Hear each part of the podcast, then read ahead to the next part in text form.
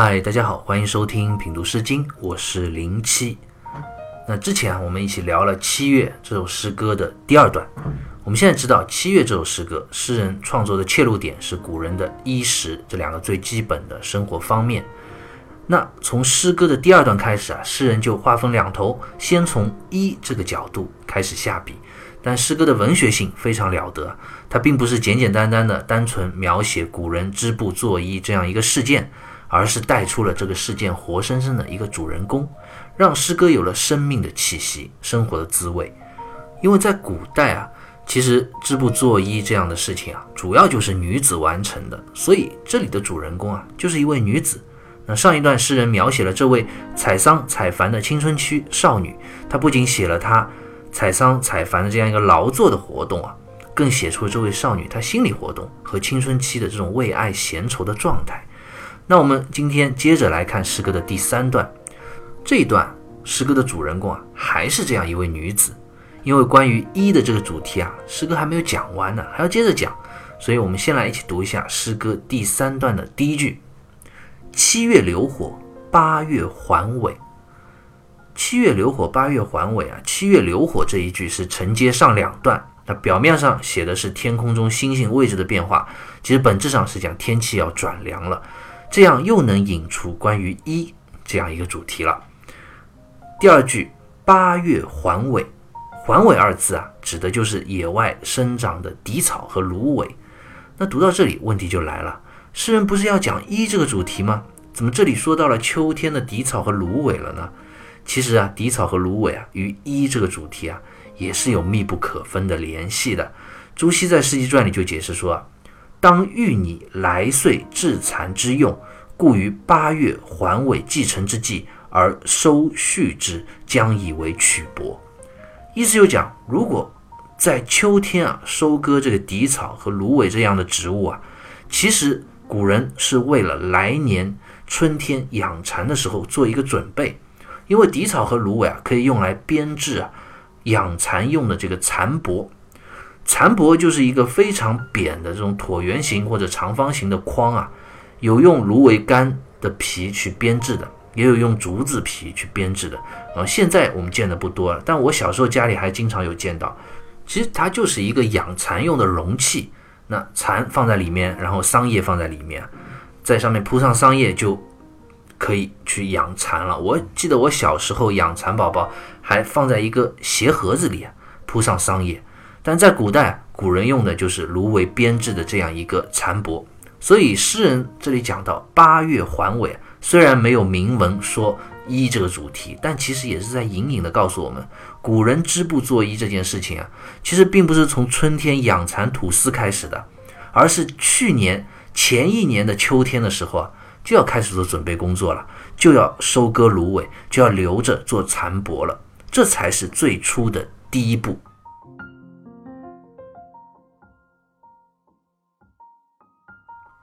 好，我们再接着往下读这首诗歌。接下来的下一句：“残月调桑，曲笔抚羌，以伐远扬，一比女桑。”诗人刚刚在第三段的这第一句告诉我们，古人制作衣服的第一步，其实是在上一年的秋天八月的时候就要开始了，要收割野外的荻草和芦苇，来制作来年养蚕用的蚕帛。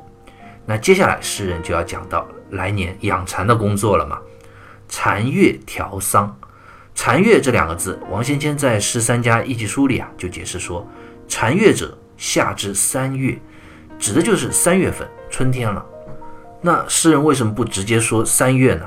因为这里要讲一这个主题啊，三月是开始养蚕的季节，所以这里他就特别为了映衬主题，将三月称之为蚕月。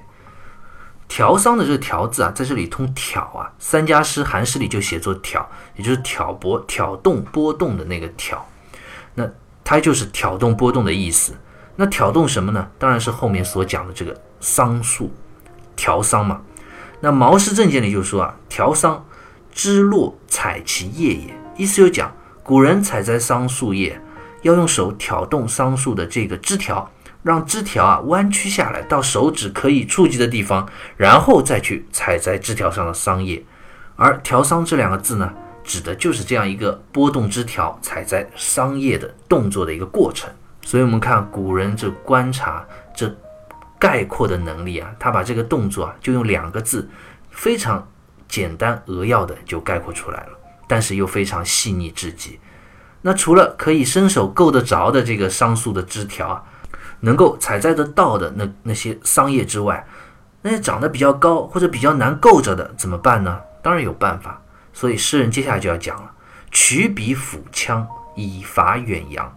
斧和枪指的都是斧子，远扬呢，指的就是桑树上那些长得太长、伸得太远的枝条。对于这些枝条，就要用斧子把它们给砍下来，这样不就能够采摘到上面的那些桑叶了吗？而且用了斧子啊，去砍下那些远扬的枝条啊，除了可以去修剪桑树，或者去采摘到那些触不可及的桑叶之外，还有另外一个功能和作用。什么作用呢？那就是下一句了。一比女桑，一这个字啊，是指美好而盛大的意思。那这里啊，指桑树长得茂盛。女桑的这个女字啊，古人经常用女字来代表柔弱或者柔小、弱小的意思。所以女桑在这里啊，指的就是刚刚长出来的那些柔弱的桑树的嫩枝。这里诗人啊，就是在讲。用斧子去砍掉桑树上那些远扬的枝条，还能够让桑树变得更加的茂盛，生长出更多的嫩枝。那这是为什么呢？马瑞辰啊，在《毛氏传简通释》里就有这样的解释。他说：“桑性粘伐而易茂，故远扬即伐。”就讲桑树这种植物啊，春天生长的很快，所以你把它旧的枝条砍掉之后啊。很快，它就能够长出新的嫩枝，然后新的嫩枝上又会有长出新的桑叶，这样一来，不是可以采摘的桑叶就变得更多了吗？由此可见啊，古人在日常的劳作中啊，他是非常有智慧的，像砍伐桑树枝条的这一步动作，是一举多得。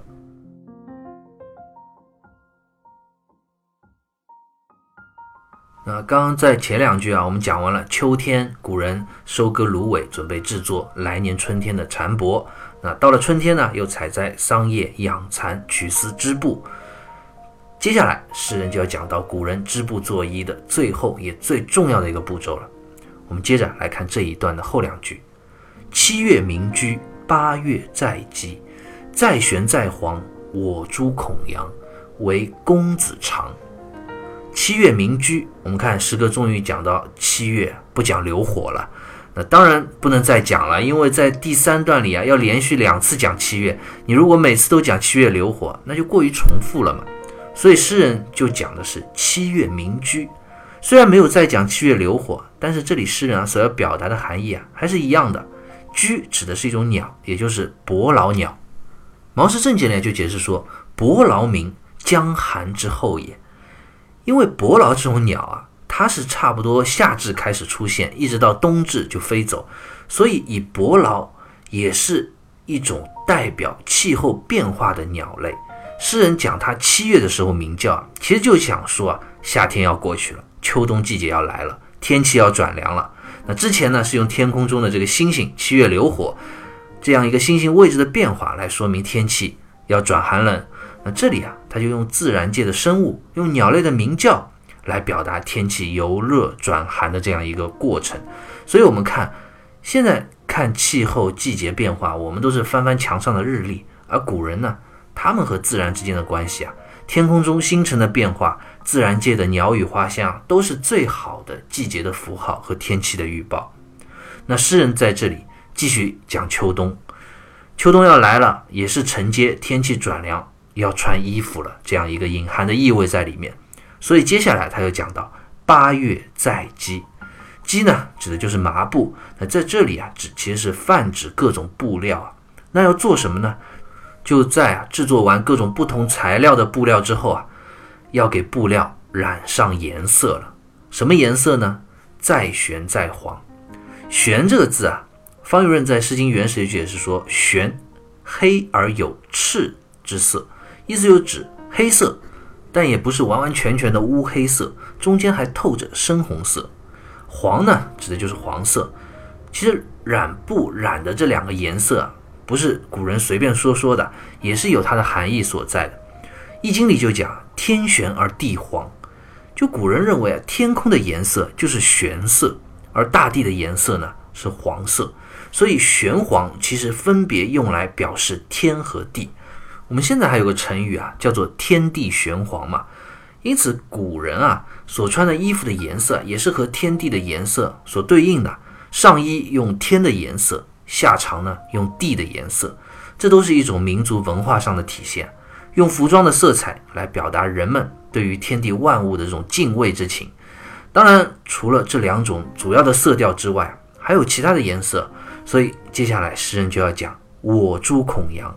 朱呢，指的就是大红色。也是我们中华民族传统文化中非常重要的一个颜色了。孔指的就是非常的意思，阳呢就是明亮之意。我朱孔阳就讲这位染布的妇女啊，她她自己在非常自豪地称赞自己的劳作成果了。我们可以想象啊，这位妇女她将布料的颜色染完之后啊，拿在手里，她反复的端详，反复的欣赏，不由自主的就脱口而出：“哎，看看我染的这个大红色的布料。”真的是红的鲜艳明亮，太漂亮了。这是一种属于劳动人民才有的那种内心自豪感。但是我们想，这么鲜艳美丽的布，仅仅是自己拿在手里啊，自我欣赏，那可是不够的，那有点浪费了。这样一块布料，最完美的结局是什么？对于这位妇女来说，当然是把它做成漂亮的衣服，穿着在自己最心爱的人身上，为公子长。最后这一句啊，不单单是讲出了这块布料最后最完美的这样一个落脚点，也是整个七月这首诗歌第三段讲妇女织布的过程的最后一步。从前一年的秋天就开始收割荻草和芦苇，制作蚕帛，到春天开始采摘桑叶、养蚕织布，再到秋天染布做衣，再到最后给心爱的公子，也就是爱人穿上这一件。历经了一年的劳作而成就的这样一个华丽美丽的衣裳，这是多么完美而幸福的一件事情啊！再苦再累，再多的时间，其实现在一看也都值得了。诗人在这里啊，其实还不仅仅讲出了织布做衣的这样一个完整的过程，同时这一段的收尾一笔啊，又把主人公这位妇女她的状态给带出来了。这次可不是青春期的少女的闲愁了。这次是什么？是一位已经身为人妇的女子啊，她为家庭和爱人而劳作，虽然艰辛辛苦，但是又洋溢着幸福的甜蜜。我们再反过来看这诗歌二三两段，这两段虽然诗人没有离开一这个主题，但是诗人是从女子的这样一个视角来铺陈来描写的。第二段的女主人公是一位青春待嫁的女子，她在春日采桑采番，为爱闲愁。而第三段的这位女子呢，她变成了一位妇女。虽然是一年到头啊都在忙碌，为家人辛苦的去奔忙，但是内心啊也拥有着那一份劳动者的自豪和爱情家庭的这种甜美。那关于一这个主题啊，拓展开来，成为了这样一一个古代女性的生活的一个写照。那说到这里啊，其实一还没有讲完。这位女主人公到这里啊，她也还没有退场。那接下来还会发生什么关于一的这样一个主题的故事呢？